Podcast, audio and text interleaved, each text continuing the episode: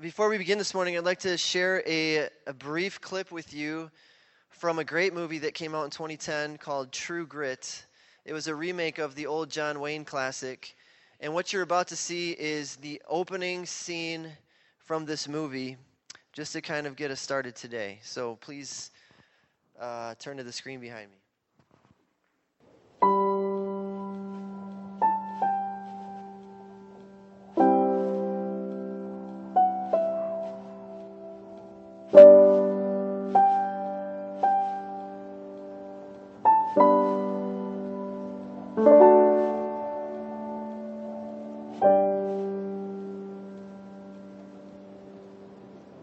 Not give it credence that a young girl could leave home and go off in the wintertime to avenge her father's blood, but it did happen. I was just 14 years of age when a coward by the name of Tom Chaney shot my father down and robbed him of his life and his horse and two California gold pieces that he carried in his trouser band. Chaney was a hired man, and Papa had taken him up to Fort Smith to help lead back a string of Mustang ponies he had bought. In town, Chaney had fallen to drink and cards and lost all his money. He got it into his head he was being cheated and went back to the boarding house for his Henry rifle. When Papa tried to intervene, Chaney shot him. Chaney fled. He could have walked his horse, for not a soul in that city could be bothered to give chase. No doubt Chaney fancied himself scot-free. But he was wrong. You must pay for everything in this world one way and another. There is nothing free except the grace of God.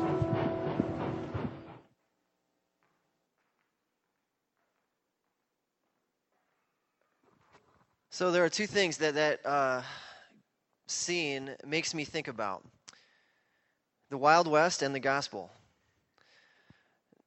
And the reason I showed it to you, really, it wasn't so much about the depth of content of the scene as, as it is about just getting us thinking about what the free grace of God means for us.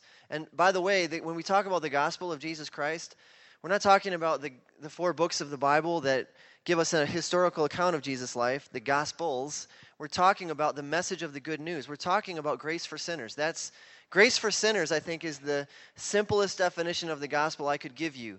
Grace for sinners. That's the gospel. And today we're going to talk about the gospel, and every once in a while, a fresh vision for the gospel sort of emerges and inspires me. And so today I want to look at a passage in the New Testament with you that really inspired me this past week, and it moved me to share the gospel with you in a way that I never have before. Even though we talk about the gospel every single week, today is going to be, I hope, a, a, a unique message of the gospel of Jesus Christ and, and how it changes the way that we live. And my hope today is that you leave here with a vision for living a gospel centered life that is enlarged. That's my hope for today. And the big idea this morning is that following Jesus leads to a rugged, wide open life. Following Jesus leads to a rugged, wide open life. And I'd like to turn your attention to 2 Corinthians chapter 5 verse 20. We're going to start there. 2 Corinthians chapter 5 verse 20. I'll be reading from the ESV. Please follow along with me if you have your Bibles. This is the Apostle Paul writing to one of the churches that he planted in the region of Corinth, or maybe a few churches. He writes, Therefore, we are ambassadors for Christ, God making his appeal through us. We implore you on behalf of Christ, be reconciled to God. Be reconciled to God. The gospel is about God and sinners being reconciled. You've heard that phrase before. It's in one of our favorite Christmas hymns, isn't it? God and sinners reconciled. That's what the gospel's about. It's about what God has done to bring sinners back to himself. One of my favorite passages in the entire Bible is a it gives us a picture of God and sinners being reconciled. It was a parable that Jesus taught in the in the Gospel of Luke chapter 15, the parable of the prodigal son is what it's most commonly called. And while most of you probably are familiar with that parable, I'll just give you a brief summary in case you aren't. Jesus tells a story about a father who had two sons, and his younger son decided to take his inheritance early and leave home, which was unheard of in those days. It was dishonoring to his father. And so he left home and he went to a foreign country and he lived hard and fast for a while until he had nothing left. He, he wasted everything he had. He lived recklessly. And one day he came to his senses and he realized that he had made some poor choices and he began to feel regret and he decided to go back home. And he, he didn't think for a minute that his father would take him back as a son or forgive him for what he'd done because he'd brought shame to his father's name.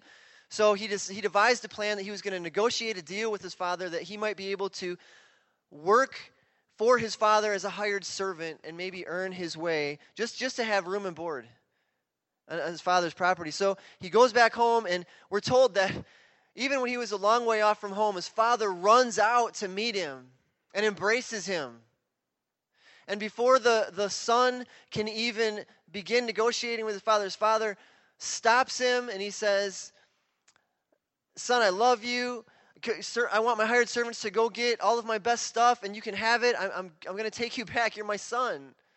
And so the father gives his best robe and he puts a signet ring on the son and he welcomes him back as a son. He throws a huge party. The whole town's invited to celebrate the return home of his lost son. And that is probably the most moving picture of reconciliation I've ever heard. That one parable has changed my life many times over. It has changed the way I relate to God. And, and, I think the most powerful thing about the story is that Jesus told the story to two different groups of people. The first group of people were the sinners, the tax collectors, the prostitutes, everyone whose lives were totally messed up. The second group of people listening were religious Jews who lived a very devout and devoted, devoted, faithful life to God, and who believed that they were good people that God was going to accept someday because of their status, because of their obedience. And, and of course, the second group of people, or the I should say the, the sinners who were there listening, they were sure that they were unacceptable to God because their lives were messed up and full of failures and disappointments. And Jesus was telling both groups, God is waiting for you to come home. He's longing for you. He wants to be with you to share unbroken intimacy. He loves you more than you can imagine. He even likes you. Many people have a, hard time wrapping their minds around the idea that God likes them or that God could like them. I mean, maybe God loves me, but only because He has to, only because He promised to. He doesn't like me very much. I'm pretty sure uh, because I've disappointed Him. I haven't followed through, I haven't done right. I've wrestled with that many times. Maybe you have too. But if reconciliation is what we're calling people to, then it means that every person's greatest problem in life is their broken relationship with God. That's every person's greatest problem is that they're alienated from God, estranged from God. They've chosen to leave God. They've become hostile to God. They've willingly rejected God's rule in their life and chosen a different, wider path to find life. The prodigal son is everyone's story. You know, even the older son in the story who stayed home and worked diligently, even he rejected the father in the end. The father invited him into fellowship, into the feast, and he would have none of it. He said, I've been working hard for you my whole life, and you never gave me a party like this. I don't want any part of this anymore. It was the younger son who was reconciled. So the truth is, no one chooses God. Nobody does. We all have to come to our senses. We all have to experience the surprising and even scandalous grace of God. Every one of us needs to be reconciled. We all have to put ourselves in the story and believe that God not only loves us, but actually likes us and wants to be with us. And here's the amazing thing God wants to do this incredible act of reconciling sinners to himself through us, ordinary people God is using his church to plead with people to come back to him, to find life in him. And this is a deeply personal mission. This is the language of this text in no way lends to the method of you know going around with a card or a tract and just handing things to people or, or, or reciting questions or spiritual laws to people soliciting some response and then walking away when those people don't give you the right response This is about gospel witness in everyday life. This is about relationships. It's about loving people who are far from God and being available and vulnerable to them. And even inviting them to be part of your journey with God, creating an openness for questions and doubts and skepticism and honest communication. This is about us accepting people who are not like us and inviting them close to, to see what God is really like through your words and your deeds. Even if your words and deeds, you don't think they're, even if you don't think they're good enough, we're not, we're not trying to be something we're not. We're not trying to prove to people that God turned me into the most well behaved person in our neighborhood. I mean, that's not at all what the gospel is. The gospel is grace for sinners. That's what we're inviting people to see. This is, and, and so what I'm trying to tell you is this isn't simply about proclaiming a message, while that's vital. This is about becoming a reconciler. It's about becoming an ambassador. God does the reconciling. We are his ambassadors. We represent him. We're his instruments for reconciliation. And maybe the most remarkable thing about this gospel, this good news, is that God reconciles people to himself not on the basis of anything that they do or because of who they are. God reconciles sinners to himself on the basis of who he is. He does it because he loves them. And there is seemingly no explanation for why he loves us or them. He, it, it's just that God is love. That's why he loves. There's a, a, passage in Deuteronomy 7 where God explains why he chose Israel. And he says, I chose you. He's speaking to the nation of Israel. And he says, I didn't choose you because you were anything special or because you're the most, strong, most powerful nation or the biggest nation. In fact, you're the most insignificant nation on the planet. I chose you because I love you. I love you because I love you. That's what he said. It's just because I love you. And they didn't do anything to earn his love.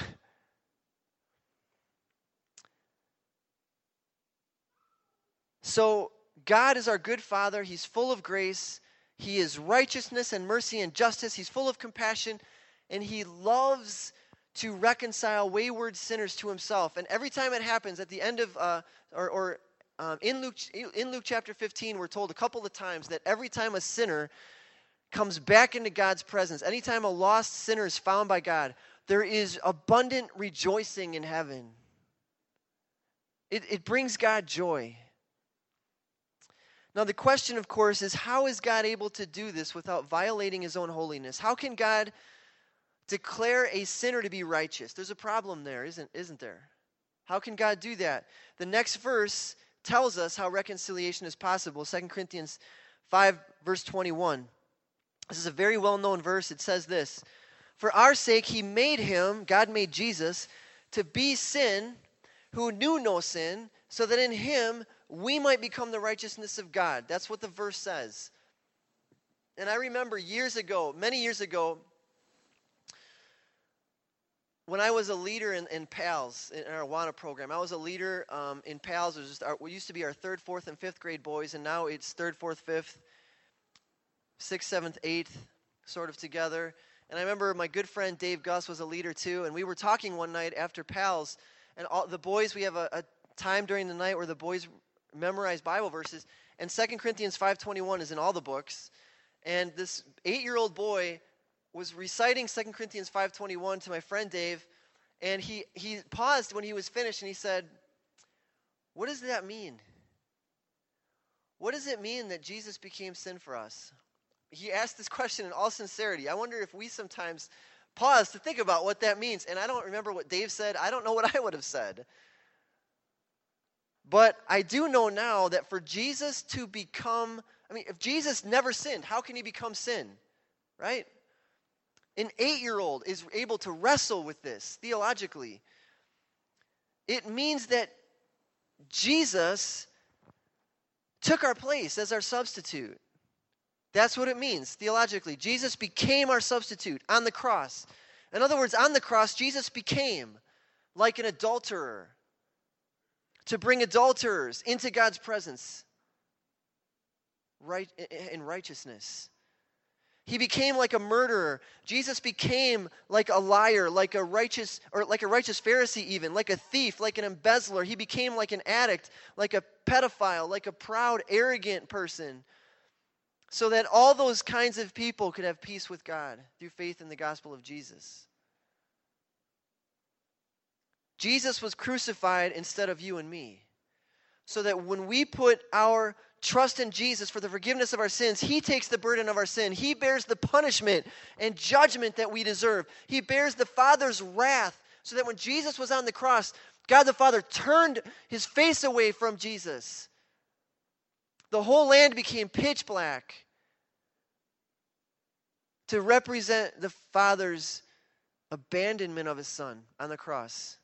Jesus was judged there in our place. And do you know what we get in return? Righteousness. We're clothed in his righteousness. We get mercy. We get new life. We become the righteousness of God. That's grace for sinners. That's the gospel. Is that not the best news you've ever heard? That by grace through faith, we are free, we are forgiven, we are righteous in God's eyes. That's the good news. The, good, the gospel is the good news that God makes sinners righteous. It's the good news that God makes sinners righteous. In other words, through faith in the death and resurrection of Jesus, God says to you, and He will say to you, if anyone accuses you on that final day, God will say to you, not guilty. Because you are clothed and covered in the righteousness of our Savior Jesus. We don't have to fear the wrath to come. Your sin will never define you again. Not even death can hold you. You will be raised to new life with a new body in the presence of your Savior Jesus. Now, we could have stopped there, and many times teachers do because there's so much in those couple verses, but we're going to go into chapter 6 because the Apostle Paul, he's writing this to his church he begins talking about what we should do or how we should live in response to this good news. This news, this gospel, demands a new kind of life. It produces a new kind of life in anyone who believes it. And so we're going to catch a glimpse of that this morning. Beginning in chapter 6, verse 1, he goes on Working together with him, then, we appeal to you not to receive the grace of God in vain. For he says, In a favorable time I listened to you, and in a day of salvation I've helped you. Behold, now is the favorable time. Behold, now is the day of salvation. We put no obstacle in anyone's way so that no fault may be found with our ministry. But as servants of God, we commend ourselves in every way. And now Paul tells us, uh, I'm going to pause here. Now Paul's going to tell us what gospel living is all about. This is what he says. By great endurance, in afflictions, hardships, calamities, beatings, imprisonments, riots, labors, sleepless nights, hunger.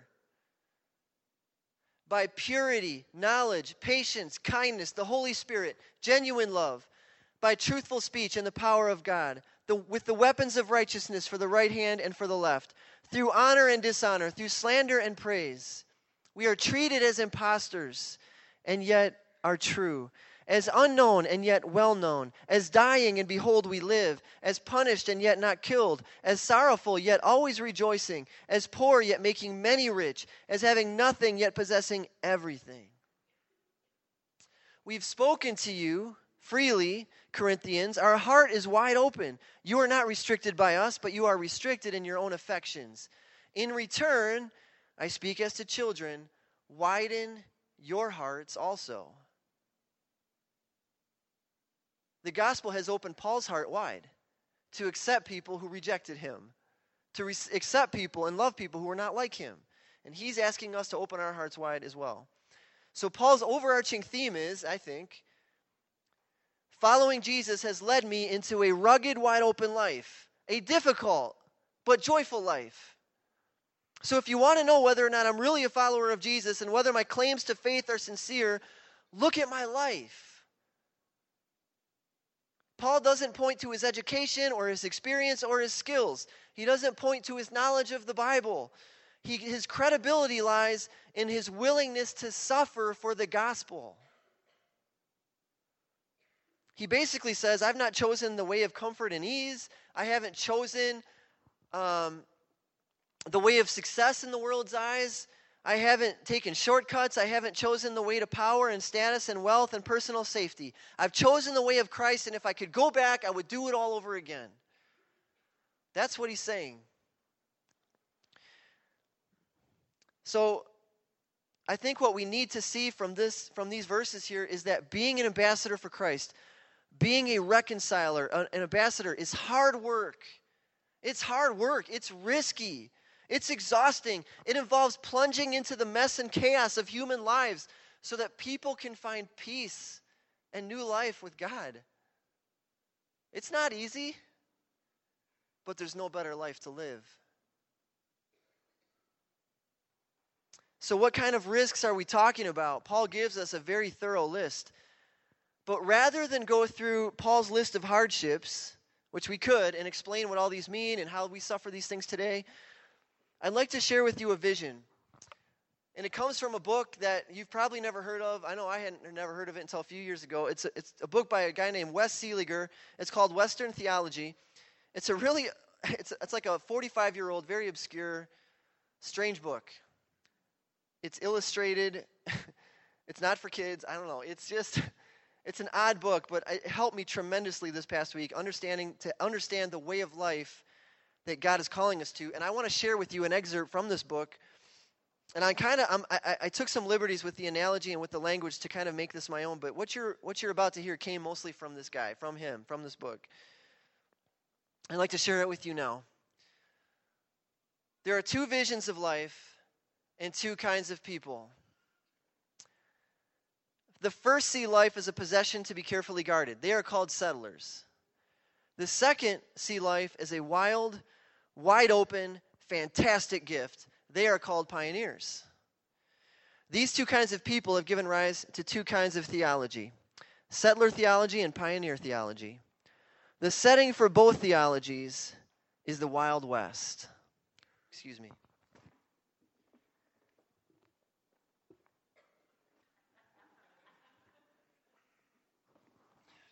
I want you to remember this. Ma'am. In settler theology, the church is the courthouse. The courthouse is the center for town life, and everything that matters happens there. It stays locked most of the week. It has very few visitors, and when visitors do come, they are looked upon with suspicion. Within the walls of this building, records are kept and taxes are collected. Bad guys are put on trial. The courthouse serves as the settler's symbol for law and order and stability, but most of all, security. In pioneer theology, the church is the covered wagon. It is a house on wheels, always on the move. The covered wagon is where the pioneers eat, sleep, fight, love, and die. It bears the marks of life and movement. It creaks. It is scarred with arrows and bandaged with baling wire. It moves towards the future. The old wagon isn't comfortable, but the pioneers don't mind. They are more into adventure than comfort. In settler theology, God is the mayor. He lounges in an overstuffed chair in his courthouse office. He keeps the blinds drawn. No one ever sees him or really knows him, but since there is order and stability in the town, everyone assumes he's there. The mayor is predictable and on schedule. Peace and quiet are his main concerns. In pioneer theology, God is the trail boss. He's rough and rugged and full of life. He chews tobacco and drinks straight whiskey. I, I didn't say that. The trail boss lives, eats, sleeps, and fights with the pioneers. Their endurance is his main concern. Without the trail boss, the wagon would never move. The trail boss often gets down into the mud with the pioneers to help push the wagon, which gets stuck pretty regularly.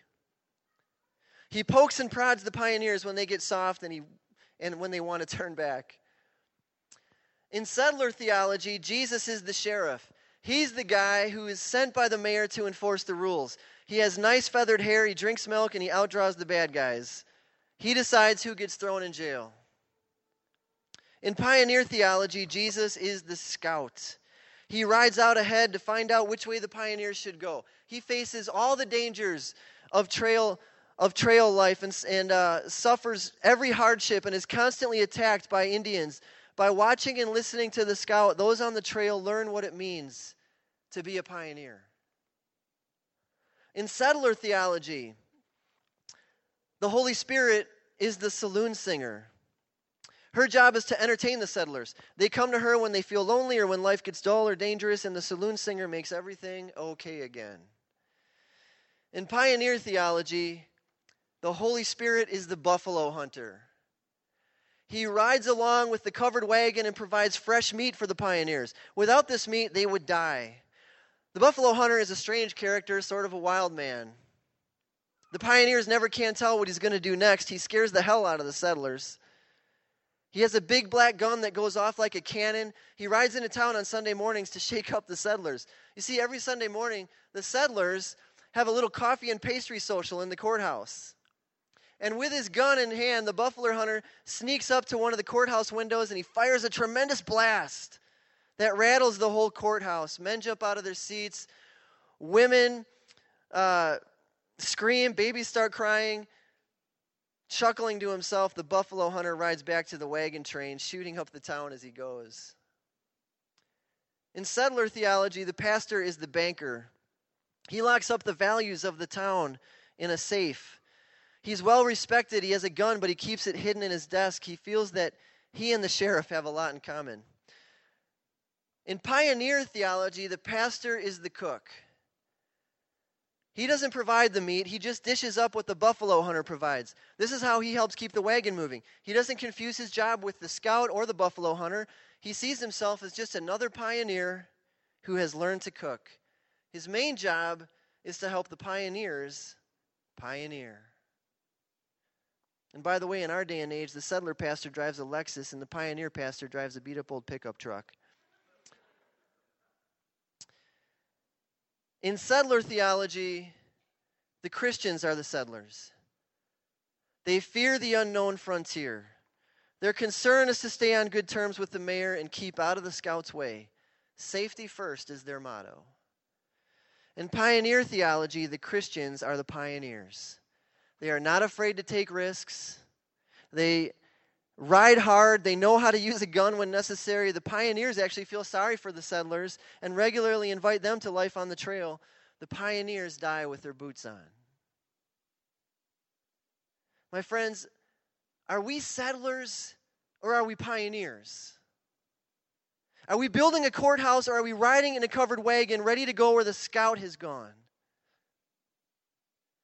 In Hebrews 12, verses 1 and 2, the writer says, Therefore, since we are surrounded by so great a cloud of witnesses, let us also lay aside every weight and sin which clings so closely, and let us run with perseverance the race that is set before us, looking to Jesus, the pioneer and perfecter of our faith, who for the joy that was set before him endured the cross, despising the shame, and is seated at the right hand of the throne of God. Jesus, the pioneer of our faith, he endured the cross for joy. What joy? Is it not the joy of one sinner being reconciled to God? Is it not the joy in heaven over one sinner who repents? Are we willing to become poor so that many can become rich? Are we willing to endure hard work and sleepless nights and no appreciation and even harsh treatment so that people far from God can be reconciled to Him? Are we willing to die to ourselves, to our selfish ambitions and our desire for comfort and our longing for acceptance and praise so that people can be shaken up by the buffalo hunter and follow the scout and find life with the trail boss? You know, as good as that analogy is, of course, it has flaws. But you know what? He, one of the biggest flaws, he left out a really important piece the gospel. So here's my version of the gospel in the Wild West, and this is my conclusion today. In settler theology, the gospel is your badge.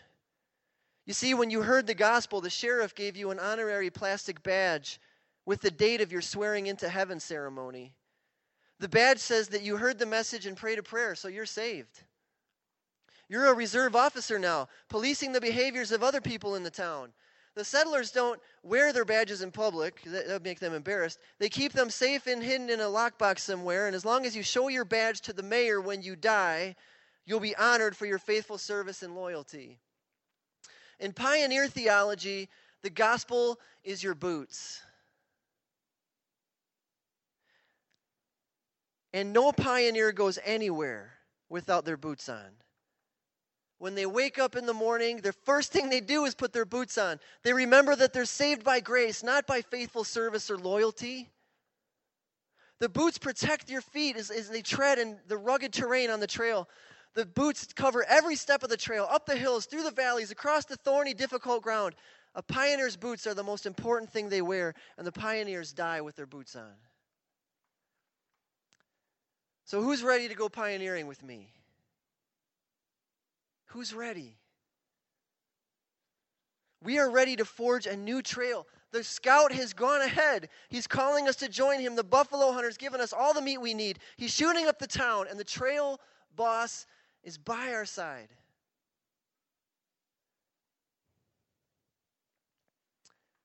Listen, this is this is the last sermon I'm preaching on this stage. We're meeting here one more week. And, and the person actually who preached the last sermon at our old building in the, on the Muskego Franklin border before we moved here, and we sold our building there. We moved here to, to be in a more urban location. And he's going to preach, he's going to have the honor of preaching the last sermon here at this building. And on May 14th, Lord willing, we're planning to be at the new location. Everything is pretty much, the chairs are set up, everything is ready to go. We got a few things to tie off to pass inspections and we'll be there. That doesn't mean we will have arrived. That doesn't mean our work is done. That doesn't mean it's time to get soft and to take a break. We're pioneers. We are a church on the move. That's our mission statement. We are on the move to redeem people with the gospel of Jesus Christ. That is who we are. And so on May 21st, we're going to gather together at the new location, Lord willing. And after the service, we're going to share a lunch together. And then we're going to go out into the community. Everyone who is, is able to kids, grandmas, grandpas, parents, teenagers. I'm going to have a teenager then. That's crazy to think about. And we are going to hand out about 2,000, in fact, I have one here, door hangers that have our name on there. It's, it's going to say we are here with our new address, our, web, our URL, our website. When we meet on the back, it'll say be our guest and um, some other things on there. And we just want to let people know that we are finally here. We've been, listen, we've done, I figured out this last week, we've done well over 30 events in the community of West Allis over the last three years. We've been in the community, in the schools, in the downtown area, talking to people, giving things away, loving people, being a blessing to people without expecting anything in return. That's, that's what we're going to continue to do. But on that day, we just want to go out and just blast the neighborhood with the news that God has been faithful. He's provided a new lo- permanent location for us, and we're going to invite them to join us. And so I just wanted you to know, just to set that date aside if you can be there. But on Mother's Day, it's in two weeks on Mother's Day, we're really excited to be worshiping together in the new facility. If you uh, don't know where it is, or if you haven't been there in a long time, you can go on our website, you can go on our Facebook page or Instagram, and you can see pictures and stuff like that. That's not all that important, but we need your help, is what I'm saying. We need your help, all right? We're all in this together. We're a body. Every single one of us, no matter what you do here, no matter even if you're just eh, checking us out or, or, are new to this whole thing, we are family. Every single one of us has equal value in God's eyes. We're a family.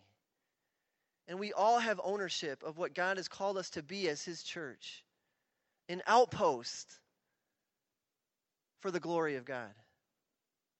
That's who we are. We're ambassadors for Christ. God is making His appeal through us, ordinary people.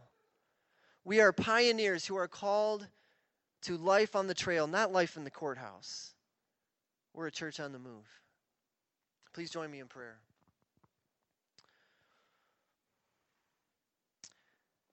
Our Lord and Savior Jesus, we thank you that you've gone ahead of us and that you were the first pioneer. You are the author of our faith. You are the first and the last. And we find our hope in you. We find our identity in you. We find our new life in you. God our Father, we, we thank you for your goodness, for your grace, that while we were still sinners, Jesus died for us. When we were weak, Jesus died for us. We thank you that you accept us, not because of what we've done, but because of what Jesus has done.